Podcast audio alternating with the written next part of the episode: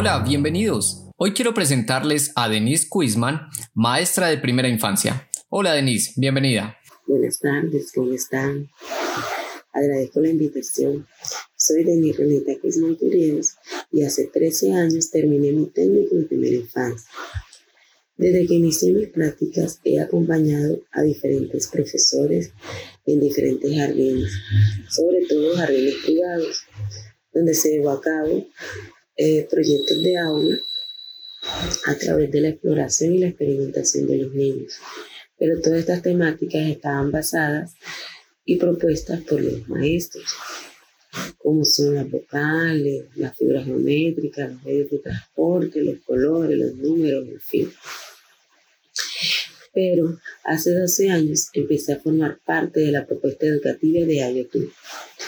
Recuerdo como si fuera ayer que cuando me estaban explicando un poco sobre mi rol, me dijeron que debía estar llenando constantemente los formatos de observación, ya que de allí salían los proyectos de los niños.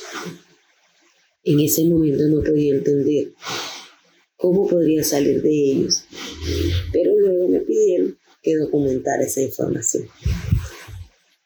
Entonces, yo me sentía muy confundida, muy desmotivada, muy enredada. Pero gracias a mis compañeras y a la coordinadora, empezaron a explicarme. Y eso nos llevó a unas tertulias.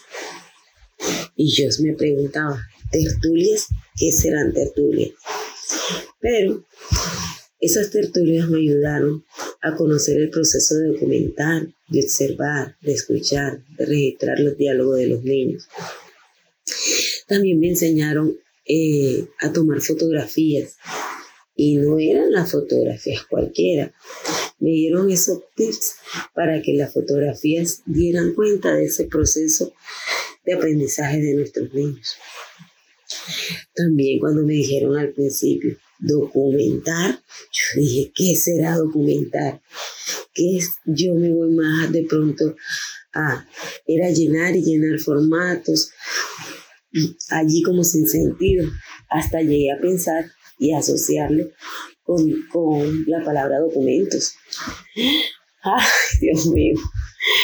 Sí, pero bueno, después noté que a través de ese documental es un proceso muy bello en el cual a partir de esos ejercicios de observar, de tener una escucha activa, de interpretar, de interactuar con los niños, la documentación se convierte entonces allí en una herramienta que nos ayuda a determinar, por ejemplo, la temática de un proceso de exploración o de un proyecto de investigación con los niños. El documental también me ha permitido a mí eh, ver esos avances de los niños y las niñas en sus aprendizajes también a mostrarle a las familias y a todo el que pasa por el aula lo que en ese espacio está pasando y qué aprendizajes están teniendo nuestros niños.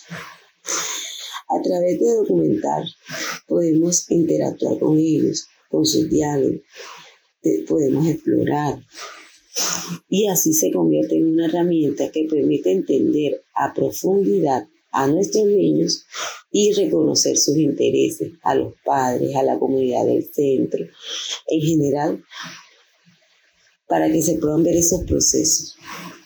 De esta manera poder fortalecerlos desde la casa y así eh, nosotros como maestros hacer un seguimiento al desarrollo de nuestros niños.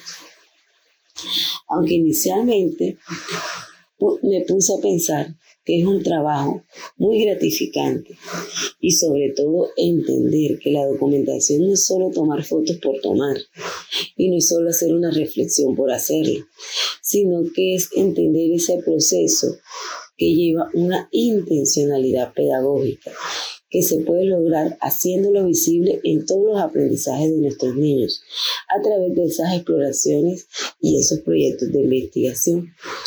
Bueno, ahora qué les puedo decir? Que me convertí en una maestra, que no sé trabajar con mis niños sin documentar. Gracias, Denis, por compartirnos sobre tu experiencia, que de seguro será una invitación para que los maestros se interesen por documentar.